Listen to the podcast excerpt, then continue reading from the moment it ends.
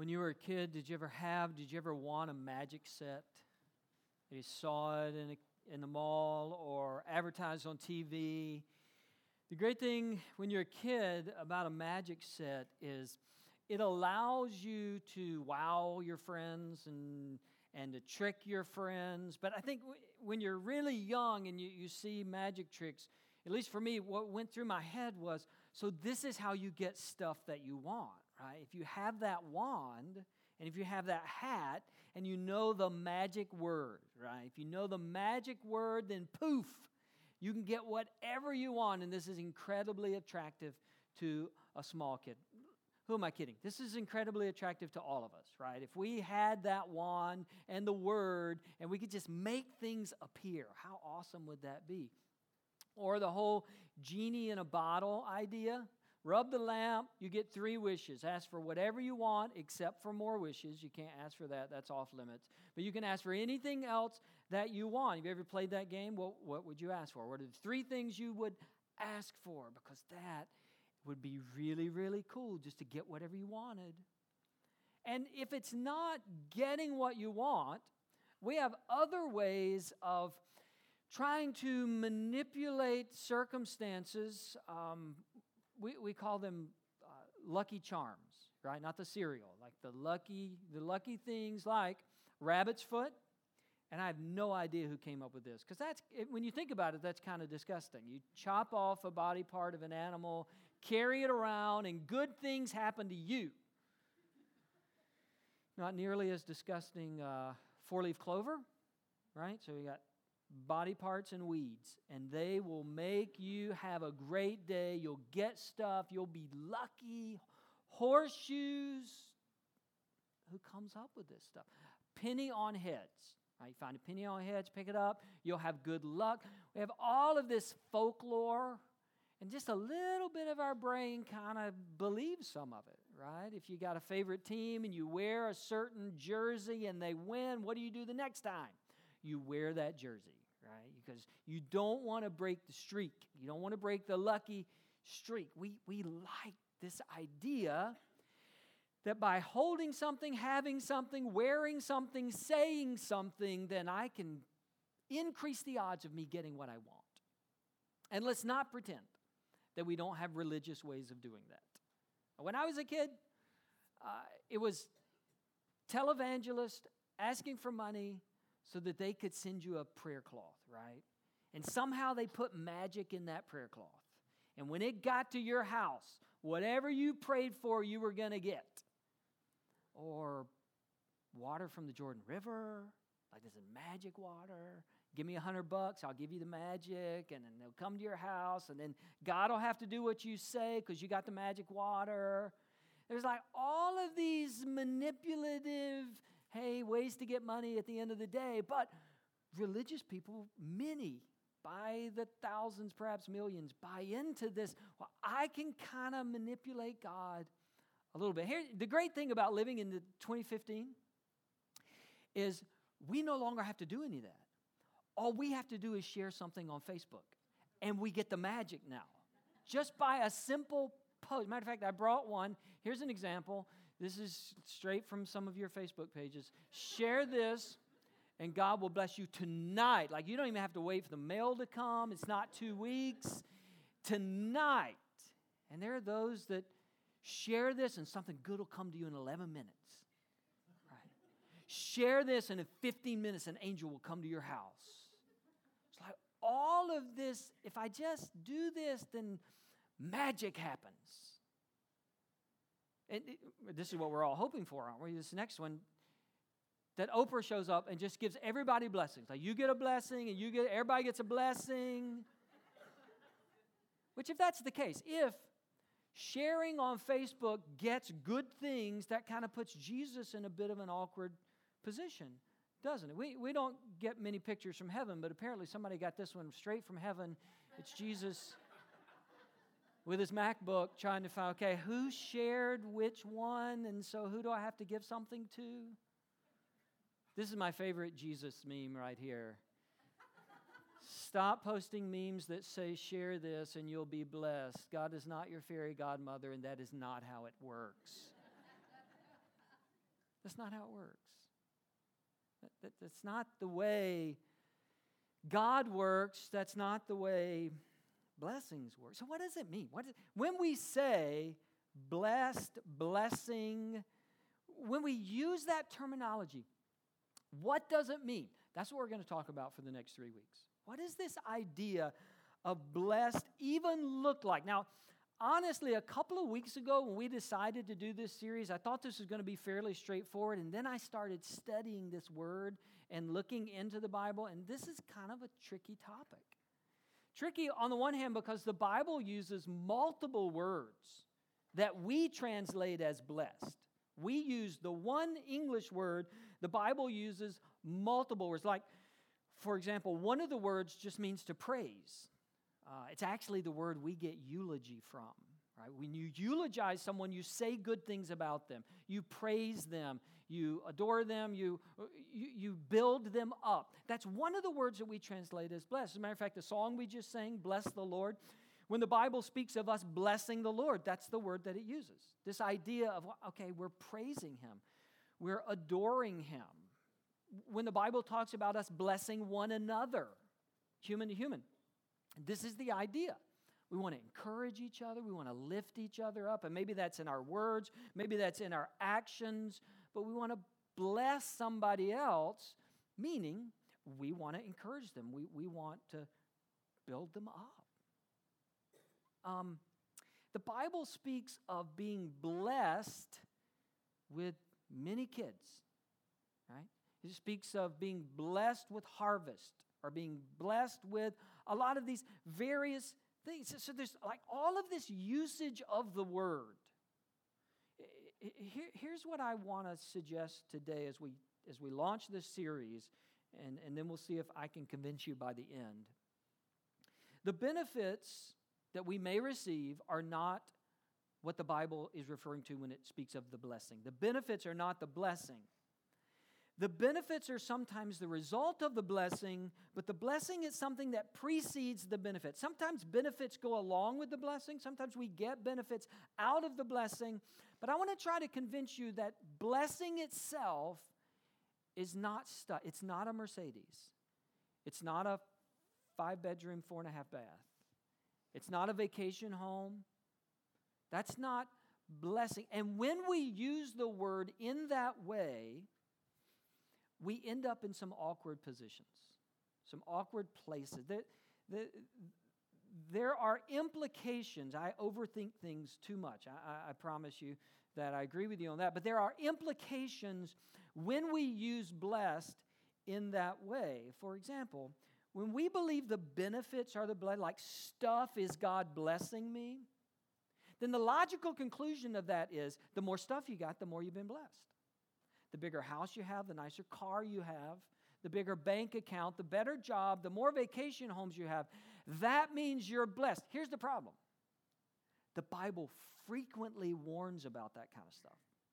Doesn't say it's sin, doesn't say it's wrong. It's just the Bible consistently says the more material possessions you are, the more you're likely to get into trouble. The more temptation you're going to have, the more you're going to start looking at the world and not God. If blessings equal stuff, then the more stuff you have, the more blessings you have, but that's not at all what the Bible says. And the reverse of that is true as well. If you have very little, then you must not be blessed. But when I read the Bible, God seems to always be on the side of the people who have very little. Like, he seems to always be on the side of the marginalized and the poor and the weak. He's always speaking up for them. Jesus, in his ministry in the New Testament, he's always siding with the people who are broken and are hurting and who are marginalized. And he's shunning the people, in many ways, who have the most earthly possessions. So we can't use blessed in that way. It makes me wonder, what does God think when we equate blessings with earthly things? When pastors equate blessings with earthly things? I feel the same way about physical health. If we say that the person who is cancer-free is blessed, what about the person who's not cancer-free? If we claim that God's blessing was the disease went away, the treatment worked, then what does the person who's still battling say? Disasters like the one that hit South Carolina last week. Some of our friends were affected by it. Some homes were totally wiped out. Cars were lost. Water up over their heads, inside their homes. Other homes were not even damaged. Were those people blessed? And the people whose possessions were lost, were they not blessed? You see, we get into all kind of weird places when we equate blessings with good things or material things or healing. I think, because blessed is such a weird word, I think we use the word a lot when we should use the word grateful. I'm grateful for this. But I'm not going to use blessed because that implies this other is not blessed. So what does it mean? I've got all of those questions. I start studying God's Word, thinking it's going to clear it up. And I get like 100 more questions when I start looking at this word in the Bible because of all the different words and ways this particular term is used. I finally get to a point where like the inner Justin Bieber in me comes out. I just want to say, like, what do you mean, God? Like, seriously, I don't know what you mean. So here's where I landed. Me and Justin Bieber. Here's where we landed. Couple of ideas. Material things do not always mean blessing. And a lack of material things does not always mean a lack of blessing. Let's just get that. Let's just embrace that. Let's just start there and kind of wipe that whole Western idea of God's blessings and good things. Let's just kind of wipe that out here at the beginning. Having stuff, even having health, is not a sign necessarily of blessing, and a lack of that is not a sign of lack of blessing. Second idea, blessing at its core is a relational concept. It's not about stuff. It's a relational idea. And I'm going to give you some evidence. Some of you are skeptical. I'm going to point to the Bible. I'm going to give you some evidence as we go through this that blessing primarily is about relationship. And out of that relationship may come some stuff. As a matter of fact, here's the definition. This is mine. I made this up. It's not on Wikipedia. It's not on dictionary.com. This is mine. But just in how I've been reading about this, this is where I am on the word blessing. I would define it this way. It is the deeply joyful, fully satisfied state of being in right relationship with God that may result in other benefits. The deeply joyful, fully satisfied place when I'm right with God. And my growing, thriving, deeply joyful, fully satisfied relationship with God may bring some other benefits into my life. And if so, that's great. But those things aren't the blessing. The blessing is that I get to be in a growing, fulfilling, deeply satisfying relationship with the Creator of the universe. Let me give you some examples. The first time we find this word in the Bible, it's right in the beginning. Genesis chapter 1, there's two times that blessing is mentioned. In Genesis chapter 2, there's a third time. The first time we see God blessing something, He's blessing the animals of the sea.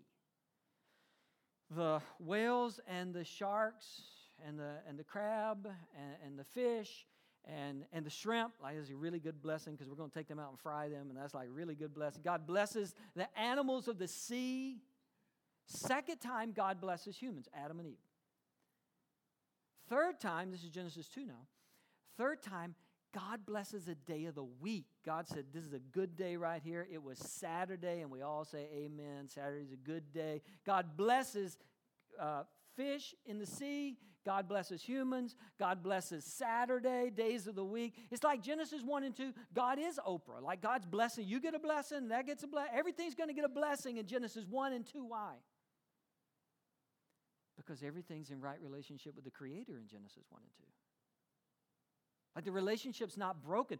Everything's working the way it's supposed to work in Genesis 1 and 2. So sure, sharks can get blessings and humans can get blessings and days of the week can get blessings because everything is pointing back to their Creator. Everything is in perfect relationship with the Father. Genesis 3, guess what word's not there?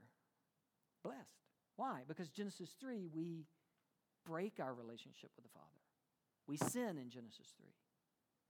And nothing and no one and not even days of the week get blessed in Genesis 3. And then following Genesis 3, we see God giving the blessing again and again as the relationship gets restored.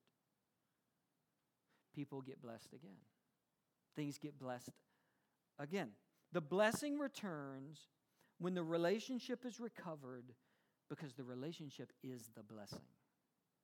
The fact that humans can be rightly related with their Creator. That's the blessing. That's the goodness that we live in. The deep joy, fully satisfied of knowing we're in relationship with God. Another example. Some of you, this will be familiar, some of you it won't. In the Old Testament, there was this concept called the blessing.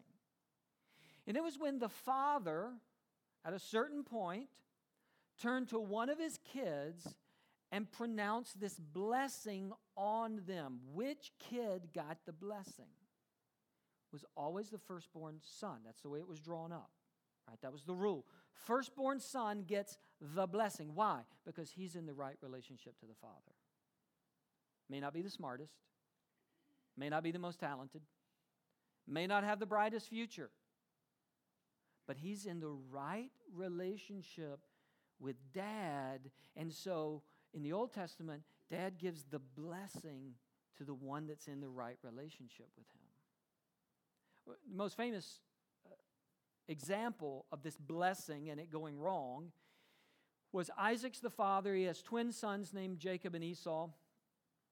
At this point of Isaac the father giving the blessing to his firstborn, which was Esau, the younger twin, Jacob, tricks his dad. His dad can't see, he's old, can't hear real well, he's about to die. And Jacob pretends to be the firstborn, and he is given the blessing in place of the one that should have been in the right relationship. Years later, there's this moment where Jacob and Esau are trying to mend fences. And Jacob's not sure how this is going to go. And so he tries to give Esau back the cattle, the land, the servants. Like, I'm going to give you a whole bunch of gifts. And Esau looks at it all and he says, I've got plenty of cattle and people. I don't need your material gifts. And looking at this story through this idea of the blessing, maybe one of the things Esau was saying is, look, that's not what you took from me. Like it wasn't cows and sheep and servants and land. That wasn't the issue was you took my place with our Father. It was the relationship you took from me. And there was healing and restoration. It's a beautiful thing as they come back together. But stuff couldn't make up for what Esau had lost in relationship, which is why I think blessing is primarily about my being deeply satisfied and joyful, fulfilled in my growing relationship with the Father. Another example, in Numbers chapter 6. There are prayers, the Bible calls them benedictions, blessings, that the priest would speak over the people. And God gives a specific one to Moses. God says, Moses, I want you to tell Aaron, who was over all the priests, when he goes to pronounce blessing, this is what I want him to say. Numbers chapter 6, verse 22. The Lord said to Moses, tell Aaron and his sons, this is how you are to bless the Israelites. Say to them, and we would assume this is how God blesses us because this is how he's telling the priest to bless the people. Tell Aaron and his sons, this is how you're to bless the Israelites. The Lord bless you and keep you.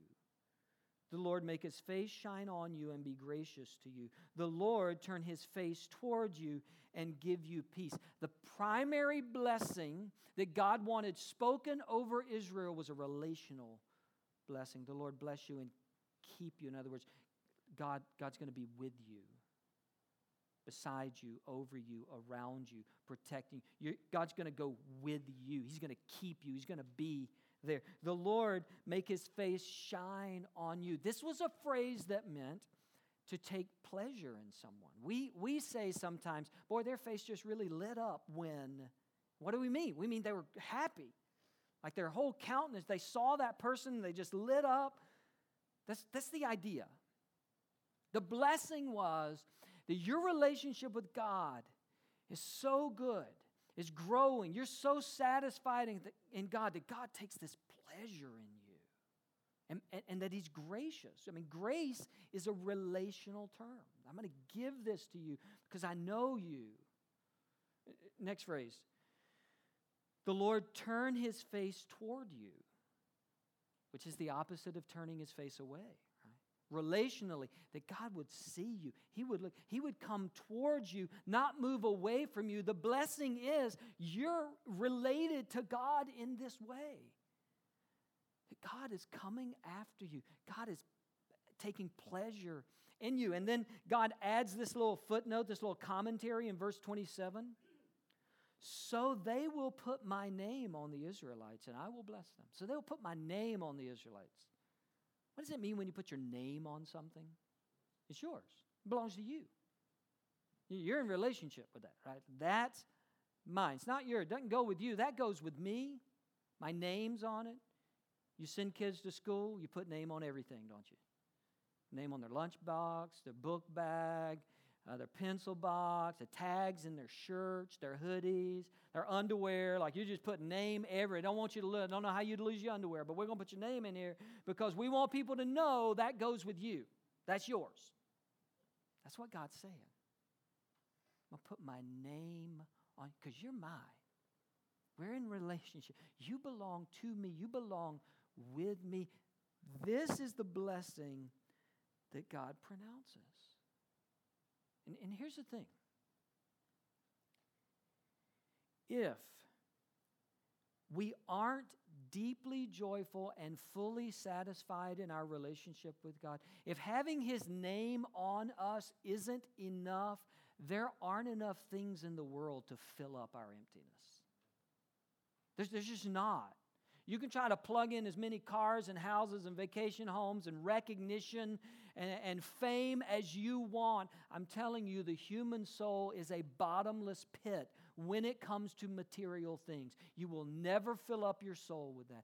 And if your relationship with God isn't enough, if you aren't satisfied, deeply joyful, deeply fulfilled in that, all the material possessions in the world can't help you. So, what do we do with that? Like, where do we go with that tomorrow? Two ideas. One, I want to live in such a way that I do not interrupt God's blessing of relationship with me. I don't want to get in the way of it. The Bible is filled. When it starts talking about blessing, this is the main direction I think it goes. It encourages us, commands us to keep our life in a position where the relationship is growing and thriving and open. Look, I can't sever my relationship with God once I've come to faith. But I can live in such a way that it's not satisfying me anymore because I'm doing my own thing.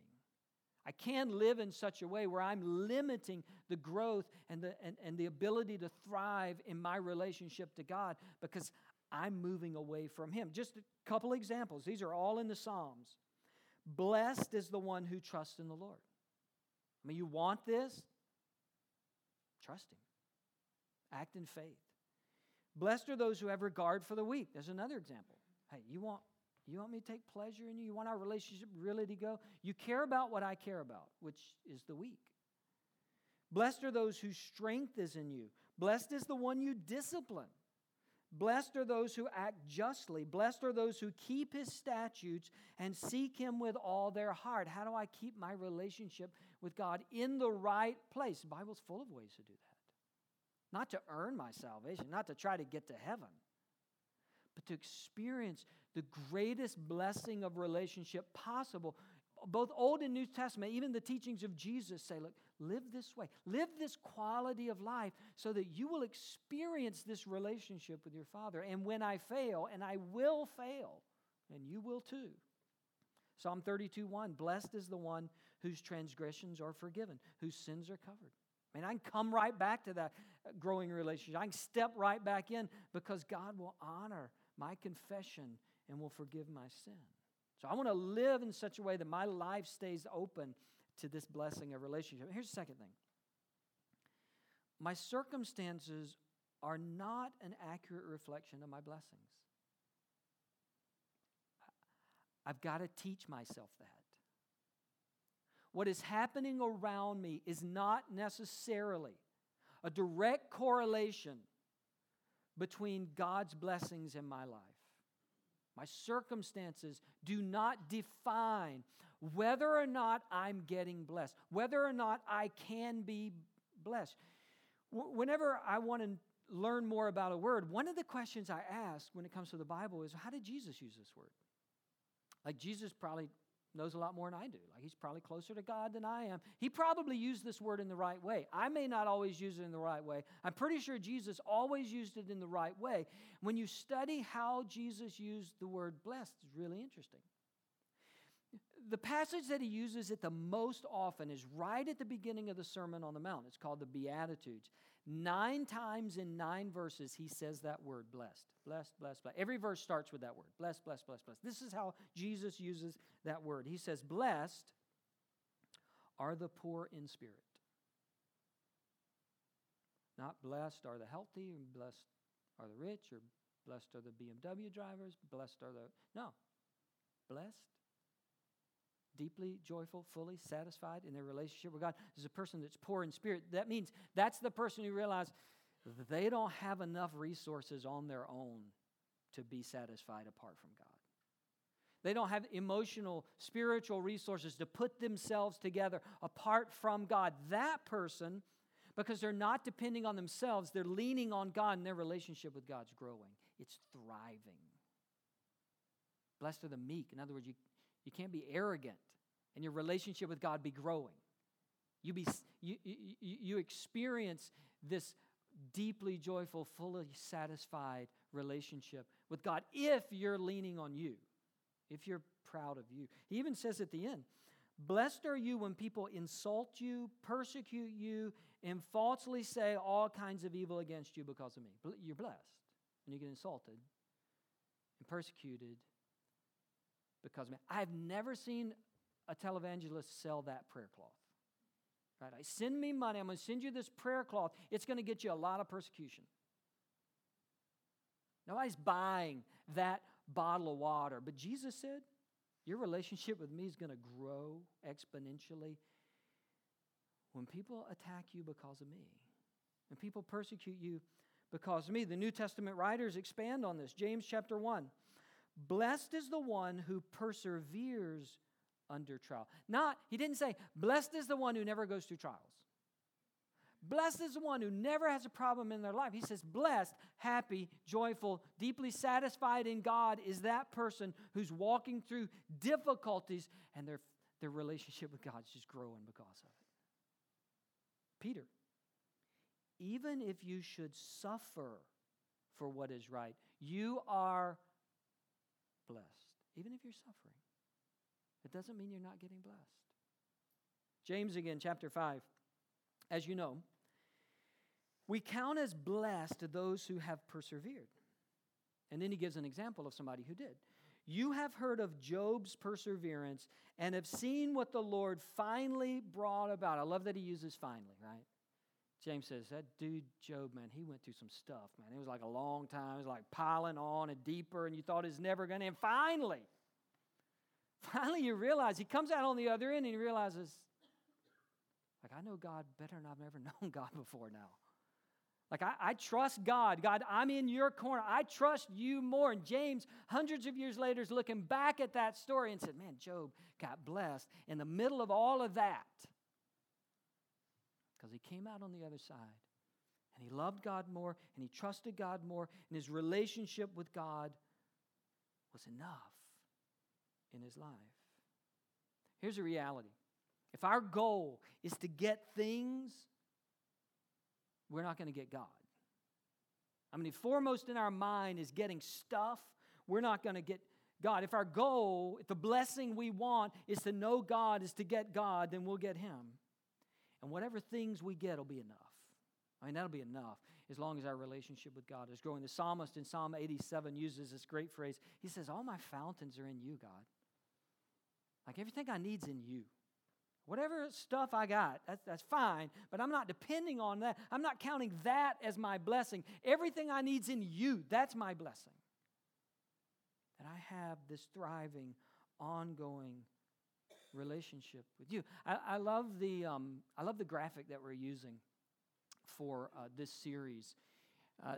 If you notice, the cardboard around the graphic is torn and frayed and ripped. And yet in the middle is the word blessed. I mean, that's what the Bible says. That's what James and Peter and Jesus all said is, look, your circumstances may be coming apart. And in the middle of that, you can be blessed. The edges may be fraying. Things may be coming unglued in some areas. But right in the middle of that, you and I can be okay. As a matter of fact, you and I can be growing. Julie and I are like all of you as individuals, and those of you who are married. We've 23 years of marriage. We've been through some tough circumstances, some ups and downs, and that's true in our relationship, in our marriage. But I'm thinking more just about the circumstances we've faced as a couple: job changes and things about our career that stress us and didn't work out the way we thought, and like all of these twists and turns, tragedies in our families, all of these moments. And I'm like a lot of guys especially, when there's stress in this area, it tends to follow me home. I mean, it tends to come home with me with impatience and a quickness to anger and insensitivity. And Julie's the same way, and so we got this stuff. It's not really us, it's out there, and then it's starting to affect us. And on more than one occasion, she and I have pulled away from the kids, and we looked at each other and said, okay, all this stuff's going on, but you and I got to be okay. All of this stuff is weighing on us, and we can't change that right now, and we don't like that, and we wish things could be different. But at the end of the day, what's most important here is you and I got to be okay. We can't let that affect this.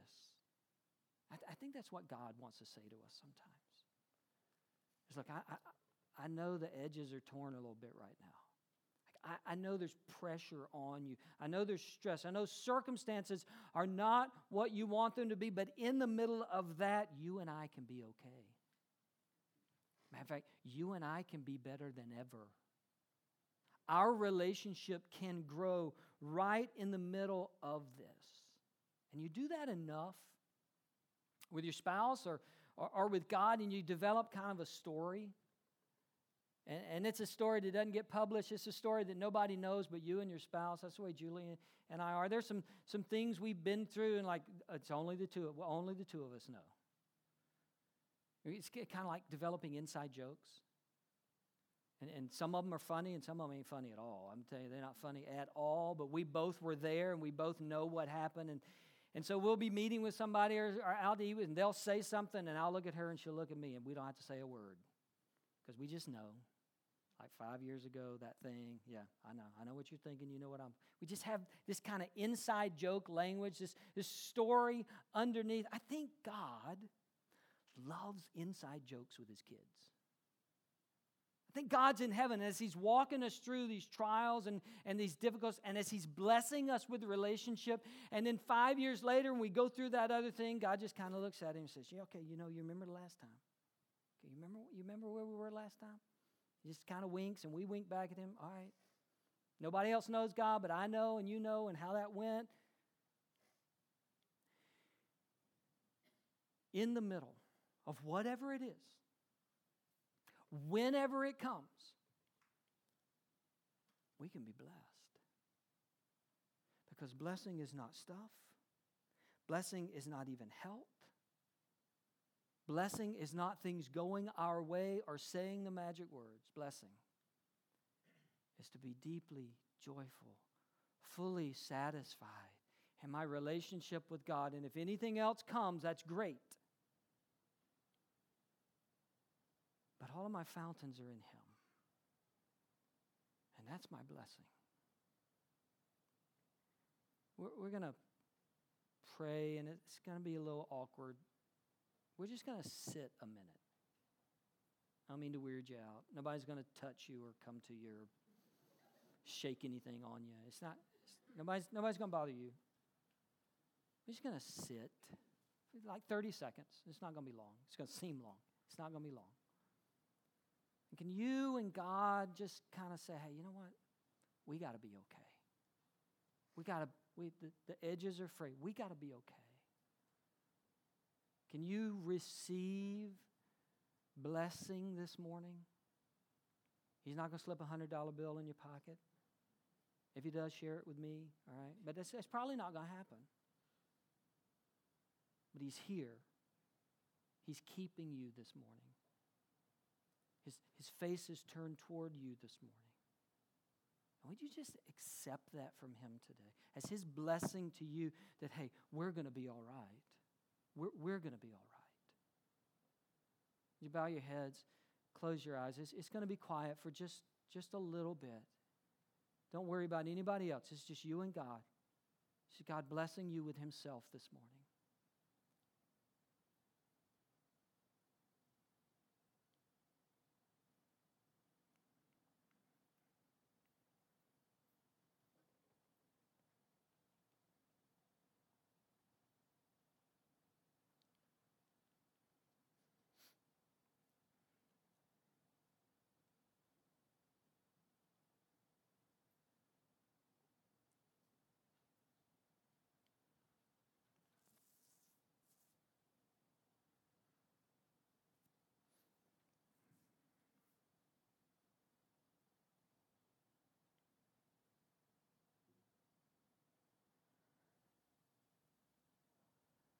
God, thank you for blessing us. Thank you for blessing us with you. Because you're what we need. And we don't always see it that way. Sometimes we think we need stuff. We need you. We need to be deeply joyful, fully satisfied in you. And when good things come, we're going to say thank you. We're going to praise you and we're going to rejoice. And part of that rejoicing is going to be because I've learned to trust you more. So my relationship's expanded now. And all over this room, there are people that are living in great gratitude right now. You've provided great things for them. And there are people living with frayed edges and torn places. And in the middle of that, you're writing blessed because you're going to keep them and you're going to be gracious to them and you're going to turn your face to them and your face is going to light up when you look at them because you're a God who blesses. In Jesus' name.